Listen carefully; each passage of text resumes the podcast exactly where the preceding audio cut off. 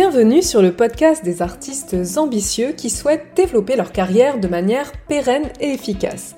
Si vous êtes un artiste professionnel qui a décidé de suivre sa vocation et de se donner les moyens de concrétiser ses ambitions, vous êtes au bon endroit. Je suis Gladys, la fondatrice d'Artful, et je partage ici mes meilleurs conseils, stratégies, encouragements et mises en garde pour vous aider à devenir un artiste plasticien accompli. Avec l'expertise d'une professionnelle de l'art et le franc-parler d'une bonne copine, je vous guide dans les méandres du marché de l'art et vous aide à adopter l'état d'esprit et la posture nécessaires au bon développement de votre carrière. Vous êtes prêts? Alors c'est parti pour l'épisode du jour. Bonne écoute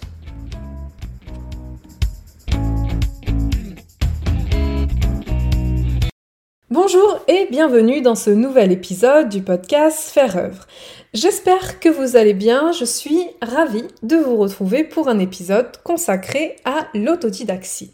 La raison pour laquelle j'ai choisi d'aborder cette thématique est double. Premièrement, il y a un certain nombre d'idées qui circulent à ce sujet et je trouvais cela important de faire le tri entre ce qui est vrai ou pas, entre ce qui appartient à la réalité et ce qui relève plutôt du mythe. Ce qui est intéressant dans le cas de l'autodidaxie, c'est que la frontière entre réalité et mythe est plutôt mince et que le mythe va même mener à la réalité. Vous le savez, le métier d'artiste alimente depuis des siècles un certain nombre de légendes, de fantasmes qui ont façonné l'image que nous avons aujourd'hui de l'artiste et cette perception influe directement sur les attentes que le grand public, mais aussi les amateurs et les professionnels de l'art, nourrissent à l'égard de l'artiste. Par conséquent, c'est en analysant ce qui se passe au croisement du mythe et de la réalité que nous pouvons déterminer si le fait pour un artiste d'être autodidacte impacte véritablement la construction et le développement de sa carrière. Deuxièmement, j'ai pu constater de manière assez fréquente que les artistes qui sont autodidactes sont souvent complexés par leur statut. Ce que j'ai pu remarquer lorsque je travaillais en galerie ou même aujourd'hui lorsque j'accompagne des artistes, c'est que beaucoup d'artistes autodidactes souffrent d'un syndrome de l'imposteur qui leur laisse penser qu'ils sont moins légitimes à revendiquer le statut d'artiste que leurs confrères ou leurs consoeurs qui ont été formés en école d'art. Il y a souvent chez ces artistes le sentiment qu'ils ne sont pas réellement légitimes à aspirer à une carrière artistique, à ambitionner d'atteindre la consécration artistique. Et c'est la question à laquelle nous allons essayer de répondre tout au long de ce podcast. Est-ce que l'autodidaxie est un obstacle à la consécration artistique? Est-ce qu'il faut nécessairement avoir fait une école d'art pour se hisser tout en haut du marché de l'art? Est-ce qu'un artiste autodidacte a moins de chances qu'un artiste formé en école d'art d'accéder à un haut niveau de reconnaissance artistique? Avant de faire le point sur les atouts et les handicaps de l'autodidaxie, je voudrais rappeler, pour celles et ceux qui ne le savent pas, que l'autodidaxie renvoie au fait d'exercer une activité artistique, d'exercer le métier d'artiste, sans avoir été formé en école d'art, sans avoir suivi d'enseignement institutionnel, académique, en lien avec sa pratique artistique. Ceci étant précisé, je vous propose d'aborder plus concrètement cette question-là en commençant par passer en revue les inconvénients de l'autodidaxie, en nous attardant sur les points faibles qu'ont les artistes autodidactes par rapport aux artistes formés en école d'art. Je préfère commencer par les aspects plutôt négatifs pour pouvoir ensuite finir sur une touche plus positive, plus optimiste, en abordant les atouts de l'autodidaxie et en donnant quelques conseils aux artistes autodidactes pour optimiser leurs chances de réussite. Plusieurs études sociologiques tendent à montrer que même si l'accès à la profession d'artiste n'est pas conditionné à l'obtention d'un diplôme, les écoles des beaux-arts apparaissent encore aujourd'hui comme un passage quasi incontournable pour une carrière artistique sur le marché de l'art contemporain, pour reprendre les mots des économistes Nathalie Moreau et Dominique Sago-Duvauroux. En fait, ce qu'il faut bien comprendre, c'est que même si aucun diplôme n'est requis pour accéder au marché de l'art et exercer la profession d'artiste, l'école d'art permet aux artistes qui s'y forment d'accéder à certains enseignements et certaines pratiques qui sont indispensables à la bonne réussite d'une carrière artistique. En d'autres termes, l'artiste qui fait une école d'art sera mieux armé qu'un artiste autodidacte pour construire et développer sa carrière artistique. Privés des avantages que peut leur offrir un cursus dans une telle école, les artistes autodidactes vont rencontrer cinq problématiques majeures. Première problématique, l'incapacité ou la difficulté à parler de son art, à produire un discours pertinent sur sa production artistique, à communiquer sur sa démarche artistique. Depuis les années 1970, les écoles d'art accordent une importance primordiale à la production d'un discours sur son art. Elles mettent un point d'honneur à apprendre aux artistes à élaborer une réflexion sur leur propre travail artistique et à la formaliser au sein d'un écrit que l'on qualifie de démarche artistique. Tout au long de leur cursus, les étudiants en art vont donc apprendre à produire un discours sur leur production. Pourquoi est-ce que cela est important? Pourquoi est-ce que les écoles considèrent qu'il s'agit d'un point central de l'enseignement qu'elles doivent transmettre aux artistes? Eh bien, tout simplement parce qu'elles savent que la capacité à parler de son art et à le contextualiser est une compétence indispensable à tout artiste qui désire faire une carrière artistique. Au sein du marché de l'art contemporain, la valeur d'une œuvre, et donc par extension la valeur de la production d'un artiste, s'évalue au regard de la convention d'originalité qui repose sur trois piliers. L'authenticité de la démarche, l'innovation de l'artiste et la rareté de l'œuvre. Si l'artiste n'est pas capable d'expliquer son travail, de formuler sa démarche artistique, il ne sera pas en mesure de démontrer qu'il fait preuve d'une démarche authentique et innovante. Il ne saura pas démontrer la valeur artistique de son travail, convaincre les professionnels de l'art de la qualité de sa production, ni acquérir une certaine reconnaissance au sein du marché de l'art. Aujourd'hui, un artiste doit impérativement savoir expliquer son travail, le situer et le mettre en contexte parce que la matérialité de l'œuvre est devenue secondaire. Ce n'est pas tant ce que vous savez faire sur le plan technique et esthétique qui compte, mais le processus intellectuel qui préside à la création de vos œuvres. Ce qui compte, c'est votre motivation, votre intention. Or, si les artistes qui ont suivi un cursus en école d'art savent très bien expliquer leur travail parce qu'ils ont appris à le faire tout au long de leur formation, c'est souvent moins le cas des artistes autodidactes. Parce qu'ils n'ont pas suivi d'enseignement qui les a sensibilisés à la question, les artistes autodidactes rencontrent non seulement des difficultés à parler de leur art et à formuler leur démarche artistique, mais en plus, ils n'ont souvent même pas conscience de l'importance de savoir le faire. Ils ne se rendent pas toujours compte de la nécessité de savoir présenter leur travail à autrui et de savoir échanger sur leur démarche artistique.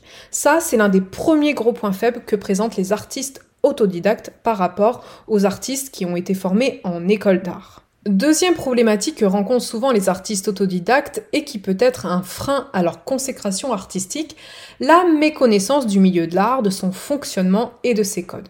Souvent les artistes autodidactes sont des artistes relativement isolés du reste du monde de l'art et notamment des autres artistes, hormis ceux qui sont autodidactes comme eux.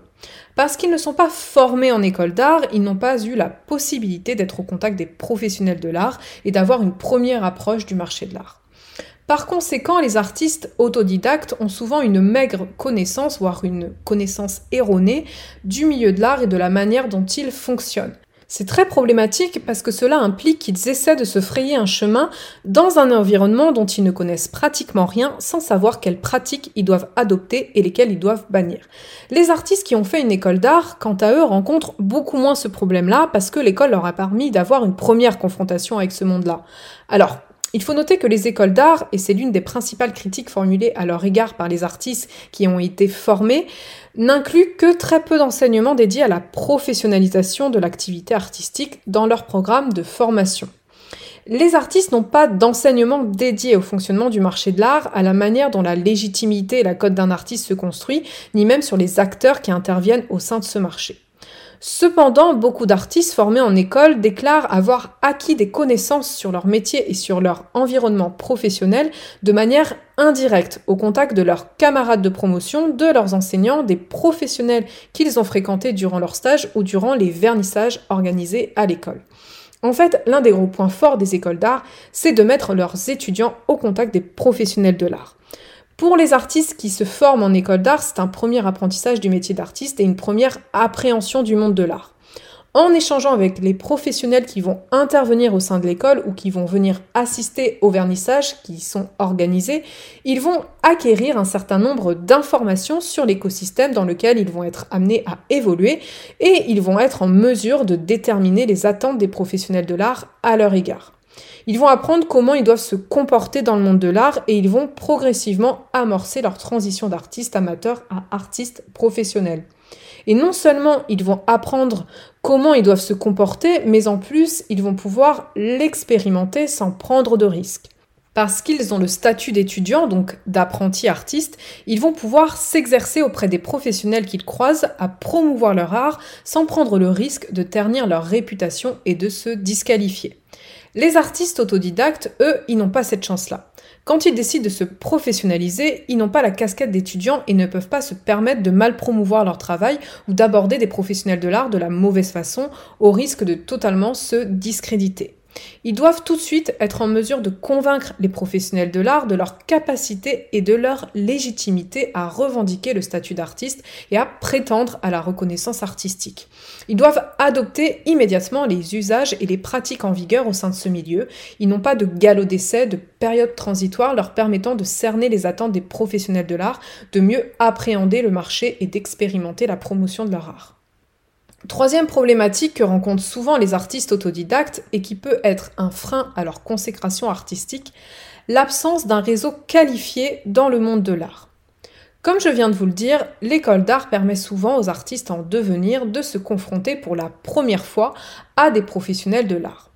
Outre le fait que cela leur permet de mieux appréhender le fonctionnement du monde de l'art et de savoir comment ils doivent se comporter dans cet écosystème, ce contact avec les professionnels de l'art consiste en une première socialisation professionnelle. Cela leur permet de se constituer un capital social, capital qui est absolument indispensable à l'acquisition d'une reconnaissance artistique et au développement d'une carrière artistique.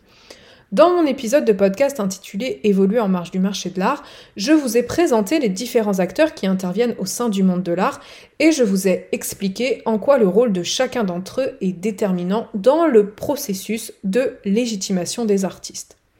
Cette démonstration avait pour but de vous faire comprendre qu'au sein du marché de l'art contemporain, un artiste a nécessairement besoin que son travail soit exposé, vendu et défendu par des professionnels de l'art qualifiés pour pouvoir accéder à la consécration artistique. En d'autres termes, un artiste ne peut pas atteindre la consécration artistique seul, puisque le concept même de consécration implique que son travail soit reconnu par un grand nombre d'acteurs du monde de l'art. En sachant cela, vous comprenez en quoi l'accès à un premier réseau de professionnels de l'art octroie un avantage indéniable aux artistes qui sont formés en école d'art par rapport à ceux qui ne le sont pas. Parce qu'ils n'ont pas fait d'école d'art, les artistes autodidactes n'ont pas eu la possibilité de se créer un premier réseau dans le monde de l'art et doivent se débrouiller seuls pour constituer ce capital social indispensable au bon développement de leur carrière. Quatrième problématique que rencontrent souvent les artistes autodidactes et qui peut être un frein à leur consécration artistique, le manque de légitimité. Je vous le disais en introduction de cet épisode, beaucoup d'artistes autodidactes souffrent d'un syndrome de l'imposteur qui leur laisse penser qu'ils sont moins légitimes à revendiquer le statut d'artiste que leurs confrères ou leurs consoeurs qui ont été formés en école d'art. Il y a souvent chez ces artistes le sentiment qu'ils ne sont pas réellement légitimes à aspirer à une carrière artistique, à ambitionner d'atteindre la consécration artistique. Cette inquiétude n'est pas totalement infondée, puisque même si l'obtention d'un diplôme n'est pas requise pour exercer le métier d'artiste, un cursus en école d'art constitue une première validation artistique dont les artistes autodidactes ne peuvent se prévaloir. En effet, la candidature à une école d'art peut être assimilée à une revendication du statut d'artiste, revendication qui est ensuite acceptée par le personnel enseignant de l'école une fois que l'étudiant est admis dans l'enceinte de l'école. En d'autres termes, en intégrant une école d'art, l'étudiant se voit octroyer une certaine légitimité à revendiquer le statut d'artiste. Il est d'ailleurs important de noter que dans les écoles d'art, les professeurs traitent le plus souvent les étudiants comme leurs égaux en leur laissant développer leur propre cheminement artistique, en autorisant le tutoiement et en tolérant l'absentéisme. Le cursus en école d'art est ainsi perçu comme le passage du statut d'apprenti artiste à celui d'artiste professionnel et constitue donc en lui-même une première validation, une première reconnaissance artistique. N'ayant pas fait d'école, les artistes autodidactes peuvent donc paraître, au début de leur carrière, moins légitimes qu'un artiste ayant été formé en école d'art. Cinquième et dernière problématique importante qui peut être un obstacle à la consécration artistique des artistes autodidactes, le lancement long ou tardif de sa carrière artistique. Dans leur ouvrage Artistes plasticiens de l'école au marché, Frédéric Patureau et Jérémy Sinegaglia déclarent que les cursus en école d'art jouent un effet accélérateur dans la temporalité des débuts de carrière. Selon l'enquête qu'ils ont menée auprès des artistes plasticiens, les artistes, je cite, ayant suivi un cursus de formation artistique supérieure, exposent en effet pour la première fois six ans plus tôt que les autres, réalisent leur première vente sept ans plus tôt et se déclarent à la MDA neuf ans plus tôt. En d'autres termes, grâce aux différents avantages que procure un cursus en école d'art et que nous venons de voir, les artistes formés en école d'art lancent plus rapidement leur carrière car ils accèdent plus rapidement à une première légitimation de leur travail que les artistes autodidactes. Là encore, c'est un avantage non négligeable que possèdent les artistes formés en école d'art sur les artistes autodidactes, car en matière de carrière artistique, la temporalité est importante. Dans le milieu de l'art, il est communément admis qu'un artiste doit, selon son âge, être à telle ou telle étape de sa carrière et qu'il doit avoir acquis un certain niveau de reconnaissance avant tel ou tel âge pour espérer atteindre la consécration artistique. Ce n'est évidemment pas une règle immuable, mais c'est une idée qui remporte l'adhésion d'un certain nombre d'acteurs du monde de l'art. Plusieurs sociologues de l'art ont ainsi montré que les 40 ans sont considérés comme un âge charnière, comme une sorte de date de péremption au-delà de laquelle il n'est plus possible pour un artiste de prétendre à la consécration artistique s'il n'a pas atteint un niveau minimum de reconnaissance. Par conséquent, vous comprenez pourquoi le fait que les artistes formés en école d'art accèdent plus rapidement aux premières légitimations de leur travail leur confère un avantage sur les artistes autodidactes. En accédant à une certaine reconnaissance artistique dès les premières années de leur carrière, et notamment assez vite après leur sortie de l'école, les artistes formés en école d'art augmentent considérablement leurs chances de ne pas être hors jeu à l'approche de la quarantaine et de pouvoir prétendre à la consécration artistique. N'accédant pas aussi rapidement à la reconnaissance, les artistes autodidactes sont quant à eux en moins bonne posture. Difficulté à parler de son art, méconnaissance du monde de l'art, absence de réseau, manque de légitimité, lancement long ou tardif de sa carrière, il faut reconnaître que le portrait que je vous ai dressé de l'autodidaxie jusqu'à maintenant n'est pas très séduisant. Pourtant, si les artistes autodidactes ont moins de chances que les artistes formés en école d'art d'accéder à la consécration artistique, cela n'est pas impossible. De grands artistes dont l'histoire de l'art a retenu le nom étaient autodidactes, Jean Dubuffet, Yves Klein ou encore Robert Filiou, et encore aujourd'hui des artistes autodidactes comme JR ou Sophie Calle réussissent à s'imposer sur le marché de l'art contemporain. Ces artistes sont la preuve qu'il est possible d'accéder à la consécration artistique en étant autodidacte. Cela s'explique par le fait que l'autodidaxie, si elle possède des inconvénients, présente aussi des atouts. Premier atout de l'autodidaxie, l'absence de formatage artistique. Si les écoles d'art permettent aux aspirants artistes d'accéder plus facilement aux instances officielles du monde de l'art, elles présentent un inconvénient indéniable, celui d'entraîner un certain formatage artistique. Alors, je sais que les écoles d'art mettent beaucoup en avant le fait qu'elles laissent une grande liberté de création à leurs étudiants qui ne sont donc pas, en théorie, contraints dans leurs orientations artistiques. Mais même en ayant la plus grande liberté créatrice du monde, le fait que ces étudiants évoluent au sein de la même sphère pendant plusieurs années et qu'ils soient en contact permanent avec d'autres artistes, étudiants et professeurs, influence nécessairement leur production artistique. Il n'est pas possible pour un artiste de ne pas être un minimum conditionné par l'environnement dans lequel il évolue, et même s'il essaie de tout faire pour se démarquer des autres artistes qu'il côtoie, il sera nécessairement influencé par leur travail. D'ailleurs, quelqu'un qui a un œil aiguisé sera souvent en mesure de distinguer lors d'une exposition un artiste qui a été formé en école d'art d'un artiste qui ne l'a pas été à la simple vue de sa production artistique. Cela a même donné naissance à l'expression c'est beaux-ariens. Quand un amateur ou un professionnel de l'art dit du travail d'un artiste c'est un peu trop beaux-arien, c'est pour souligner justement cette influence un peu trop présente de l'enseignement académique qu'il a reçu et le fait que celui-ci ne soit pas encore parvenu à se détacher de cette influence pour embrasser sa propre singularité artistique. L'artiste autodidacte, en l'absence de tout enseignement académique, n'a pas ce problème-là. C'est pourquoi l'autodidaxie est souvent perçue comme un gage d'authenticité. L'artiste autodidacte est perçu comme un artiste qui n'a pas été formaté ni contraint dans sa liberté de création et qui produit de manière plus intuitive, plus spontanée et donc plus authentique. Et au sein d'un marché qui valorise énormément l'authenticité et la singularité artistique, c'est un atout indéniable. En fait, l'authenticité de l'artiste peut totalement venir contrebalancer les carences de son parcours artistique et notamment le manque de formation institutionnelle, s'il fait réellement preuve de talent et qu'il possède une démarche intéressante. Deuxième atout de l'autodidaxie, l'image de l'artiste vocationnel. Depuis l'avènement de l'art moderne, on est très attaché, dans le monde de l'art comme en dehors, au mythe de l'artiste vocationnel. Qu'est-ce que c'est le mythe de l'artiste vocationnel? Eh bien, c'est la croyance en laquelle on ne devient pas un artiste, mais on est artiste. C'est la croyance en laquelle être artiste ne s'apprend pas, mais est une prédisposition avec laquelle on est. En fait, le mythe de l'artiste vocationnel rejoint directement celui du génie créateur et de l'innéité du don.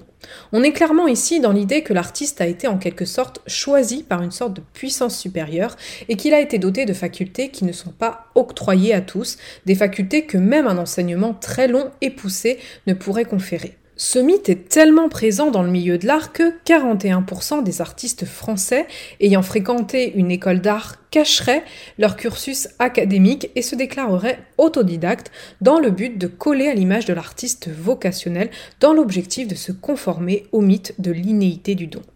En fait, le mythe de l'artiste vocationnel et de l'innéité du don s'oppose assez naturellement à un cursus en école d'art, à un apprentissage académique de plusieurs années. C'est logique finalement. Si être artiste ne s'apprend pas, la formation en école d'art paraît non seulement inutile, mais en plus, elle ne peut être perçue que comme un risque de formatage artistique. C'est pourquoi les artistes formés en école d'art, même lorsqu'ils ne cachent pas leur formation académique, tentent de montrer au travers des textes consacrés à la promotion de leur travail que la création a toujours fait partie de leur vie. Dans les biographies d'artistes, les références à la précocité du don ou d'un intérêt pour la création artistique sont très courantes, les artistes prenant soin de préciser qu'ils ont toujours peint ou dessiné, qu'ils ont toujours eu un attrait pour la création, voire qu'ils n'ont toujours su faire que ça. Si le mythe de l'artiste vocationnel est vivace chez les artistes, il l'est aussi chez les professionnels de l'art. Il y a quelques jours, j'ai lu une interview que Kamel Menour avait accordée au journal Le Monde il y a quelques années et à la question de savoir si c'est nécessaire pour les artistes de connaître l'histoire de l'art, voilà ce qu'a répondu le galeriste. Petrit Alilay est un artiste kosovar que je défends actuellement. Lui est né artiste. Il est brut de décoffrage. Il n'a pas cette culture, mais de la poésie qui coule dans ses veines. Il n'a presque pas besoin de ce background-là. Il a une fraîcheur et une candeur incroyables. C'est très rare.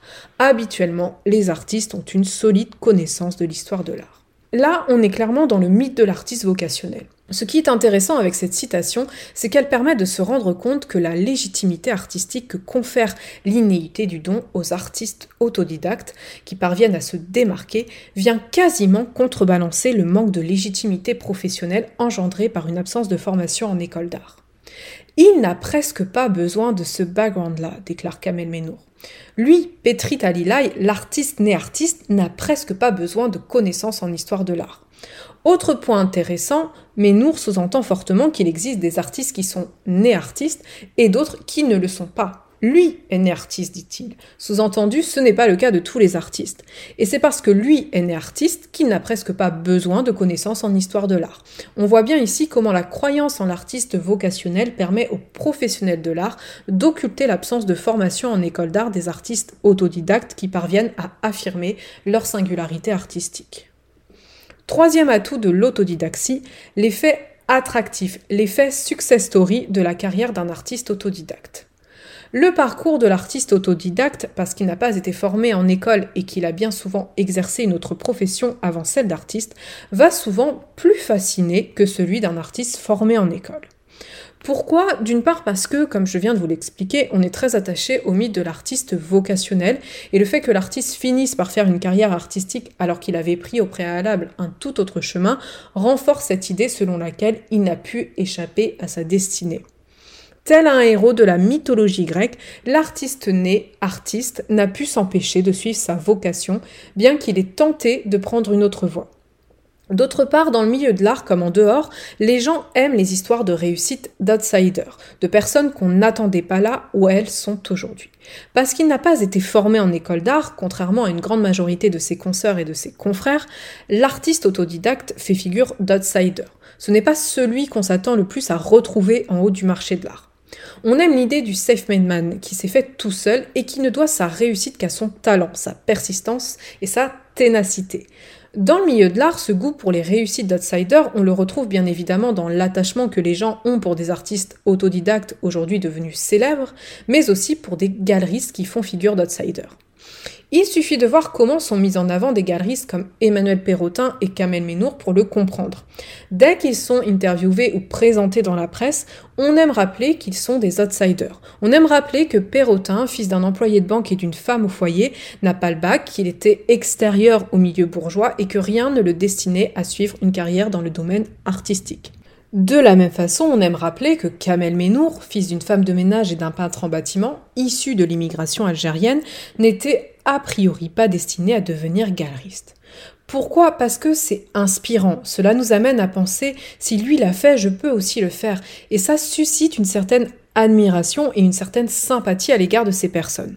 Par son manque de formation en école d'art et son parcours souvent atypique, l'artiste autodidacte peut susciter ce genre de réaction, ce genre de fascination. S'il accède à la reconnaissance artistique plus tardivement qu'un artiste formé en école d'art, il peut donc atteindre une plus grande consécration artistique parce que les gens, professionnels de l'art ou non, auront plus envie de le soutenir et de le défendre. Quatrième atout de l'autodidaxie, l'intégration de la sphère marchande plutôt que de la sphère institutionnelle. Je vous disais tout à l'heure que l'un des avantages de l'école d'art était de permettre à leurs étudiants de se confronter à des professionnels de l'art et de se constituer leur premier réseau dans le monde de l'art. Il faut ici apporter un tempérament à cet avantage-là. Le problème des écoles, c'est que leur réseau va être essentiellement local, notamment s'il s'agit d'une école d'art territoriale, et essentiellement institutionnel. En fait, dans les années 1980, les écoles d'art ont été perçues, au même titre que les DRAC et les FRAC, comme des instruments de la décentralisation artistique et culturelle, et elles entretiennent à ce titre des relations assez étroites avec ces institutions-là. En quoi est-ce un problème? Eh bien, c'est un problème parce que si l'école permet aux artistes qui en sortent d'intégrer plus facilement le milieu de l'art en travaillant avec des institutions locales, elle peut aussi les amener à se retrouver prisonniers de ce milieu-là et les freiner dans le développement de leur carrière. L'artiste qui travaille de manière assez régulière avec ses institutions locales peut se couper du milieu marchand et ainsi réduire ses perspectives de carrière. S'il ne parvient pas à décrocher des projets avec des institutions de plus grande envergure, et notamment des institutions nationales, et qui n'a pas de lien avec le milieu marchand, qui n'est pas représenté en galerie d'art, il va nécessairement stagner dans sa carrière. Il va se retrouver taxé d'artiste régional et il va définitivement se fermer les portes de la consécration artistique. D'autant plus que les projets confiés par ce type de structure peuvent assez rapidement amener l'artiste à endosser plus la casquette d'animateur ou de médiateur que d'artiste. N'ayant pas de formation en école d'art, les artistes autodidactes vont quant à eux éviter le plus souvent cet écueil, notamment parce que les institutions culturelles s'intéressent beaucoup moins à eux qu'aux artistes qui ont suivi un cursus académique. Quand ils vont se lancer, les artistes autodidactes vont plus avoir le réflexe de se tourner vers les galeristes, vers la sphère marchande, ce qui va avoir pour effet de leur ouvrir des perspectives de carrière plus intéressantes, notamment à l'international où les amateurs et professionnels de l'art préfèrent miser sur des artistes français adoubés par le marché plutôt qu'institutionnalisés. Sur cet aspect-là, l'artiste autodidacte peut donc avoir une longueur d'avance sur l'artiste formé en école d'art. Cinquième et dernier atout de l'autodidaxie, la confrontation directe avec la réalité du métier d'artiste et avec le marché de l'art. Je vous ai dit tout à l'heure que l'école d'art permet aux artistes de se confronter au monde de l'art sans prendre le risque de nuire à leur réputation, sans prendre le risque de se discréditer dans le milieu. Si cela permet en effet à ces artistes d'avoir une meilleure connaissance du milieu de l'art que les artistes autodidactes lorsque ceux-ci se lancent professionnellement, cela peut aussi les amener à se faire une idée plus superficielle du métier d'artiste et des attentes des professionnels de l'art. En étant immédiatement perçu comme un artiste professionnel, l'artiste autodidacte va tout de suite être confronté à la réalité vraie, j'ai envie de dire, du métier. En fait, ce n'est pas pareil d'être dans la position de l'artiste étudiant qui découvre son futur milieu professionnel que d'être dans la situation de l'artiste qui cherche à promouvoir et commercialiser son art. Le contact que l'artiste autodidacte va avoir avec les professionnels de l'art, il va nécessairement être différent de celui de l'artiste étudiant en école d'art. L'apprentissage de l'artiste autodidacte va être beaucoup plus concret, beaucoup plus direct et beaucoup plus immédiat que celui de l'artiste étudiant parce qu'il est déjà en position de professionnel et que les professionnels de l'art vont le traiter comme tel. L'artiste autodidacte, il va apprendre sur le terrain. Il ne va pas être dans la théorie, il va être directement dans la pratique. En fait, s'il a plus de risques de se discréditer et de se fermer les portes qu'un artiste ayant fait une école d'art parce qu'il ne connaît pas le mode de fonctionnement du milieu de l'art, il va aussi beaucoup mieux cibler les attentes que le marché de l'art à son égard, car il va se retrouver très vite dans le concret. Le partenariat avec la galerie d'art, par exemple, il ne va pas l'aborder d'un point de vue extérieur avec une certaine distance en se projetant dans cette situation dans quelques années. Non, il va le vivre en tant que tel. Il va devoir répondre directement et concrètement aux attentes du galeriste. Il va donc très vite apprendre à devoir adopter le bon comportement. Il va aussi avoir une idée beaucoup plus concrète de tout ce qu'implique un tel partenariat et qui n'est pas perceptible par de simples échanges avec des professionnels de l'art. Quelle que soit la qualité de la formation qu'il aura reçue, le nombre d'échanges qu'il aura pu avoir avec des professionnels de l'art, l'artiste formé en école n'aura pas une vision plus concrète du métier d'artiste que l'artiste autodidacte qui évolue déjà dans ce milieu, qui est déjà sur le terrain et qui vit au quotidien la réalité du métier d'artiste, à moins que celui-ci soit encore relativement isolé du marché de l'art. Et c'est une réalité qui s'applique d'ailleurs à tous les métiers. Nul ne sait mieux que les professionnels en exercice en quoi consiste réellement le métier qu'ils exercent. Maintenant que nous avons passé en revue les différents atouts de l'autodidaxie, vous pouvez vous rendre compte que le fait d'être artiste autodidacte n'est pas un obstacle en soi à la consécration artistique. En fait, si j'ai souhaité ici analyser les différents inconvénients et atouts de l'autodidaxie, c'était pour vous montrer que ce n'est pas tant le fait d'être autodidacte qui va conditionner la réussite de votre carrière ou non, mais la posture que vous allez adopter à l'égard de cette autodidaxie. C'est pourquoi je voudrais, avant de clôturer ce podcast, vous donner 5 conseils que je vous incite fortement à suivre si vous êtes autodidacte. Premier conseil, prenez du recul à l'égard de votre autodidaxie. Ne percevez pas votre autodidaxie comme un obstacle plus gros qu'il ne l'est. Surtout, ne surestimez pas le rôle de la formation en école d'art dans l'intégration des artistes au marché de l'art et dans la réussite des carrières artistiques. Deuxième conseil, assumez votre autodidaxie. Si vous êtes le premier à tenter de cacher votre autodidaxie ou à penser que vous êtes moins légitime qu'un artiste formé en école d'art à revendiquer le statut d'artiste et à faire une carrière artistique, vous allez inciter les amateurs et les professionnels de l'art à penser la même chose. Troisième conseil, valorisez votre autodidaxie. On l'a vu, l'autodidaxie suscite certains fantasmes dans la tête des gens, qu'ils soient extérieurs ou non au monde de l'art. N'hésitez donc pas à jouer la carte de l'artiste vocationnel à fond en mettant en avant la précocité de votre appétence pour l'art et votre capacité à avoir développé seul votre pratique artistique. Quatrième conseil, remédiez au point faible de votre autodidaxie. Maintenant que vous savez quel manque et quelle lacune engendre votre autodidaxie, vous pouvez faire en sorte d'y remédier. Pour augmenter vos chances de réussite, apprenez à parler de votre art, approfondissez vos connaissances sur le marché de l'art, construisez-vous un réseau qualifié et ne laissez pas le temps vous filer entre les doigts. Cinquième et dernier conseil, ne focalisez pas sur votre autodidaxie. Avant d'être un artiste autodidacte, vous êtes avant tout un artiste. Ce n'est pas écrit sur votre front que vous êtes autodidacte et ce n'est pas la seule chose qui vous définit. Au fond, ce qui compte réellement, c'est votre art, votre capacité à faire preuve de singularité artistique et à adopter une posture professionnelle. Si vous parvenez à démontrer la qualité de votre travail, votre autodidaxie ne deviendra finalement plus qu'un détail. Nous voilà arrivés à la fin de cet épisode. J'espère que vous l'avez trouvé intéressant et enrichissant. Avant de vous quitter, je tiens à vous rappeler que je poste régulièrement du contenu sur Instagram qui vient compléter les thématiques que l'on aborde au sein de ce podcast et je vous invite à venir m'y rejoindre si vous désirez accéder à plus de conseils pour développer votre carrière artistique. Aussi, si vous aimez écouter ce podcast et que vous avez plaisir à me retrouver toutes les semaines avec de nouvelles thématiques, je vous invite à laisser un avis positif et ou une bonne note sur votre plateforme d'écoute pour que je sache que cela vous a plu et que je continue la production de ce podcast. N'hésitez pas également à vous abonner, cela permet au podcast d'être mieux visible sur les plateformes d'écoute. Comme vous le savez, je produis ce contenu de manière totalement gratuite et ce sont vos super notes et vos gentils avis qui m'encouragent à continuer. Un grand merci pour votre écoute et votre implication. Je vous souhaite de passer une belle journée ou une belle soirée selon le moment auquel vous écoutez ce podcast et je vous dis à très bientôt pour un prochain épisode de Faire œuvre.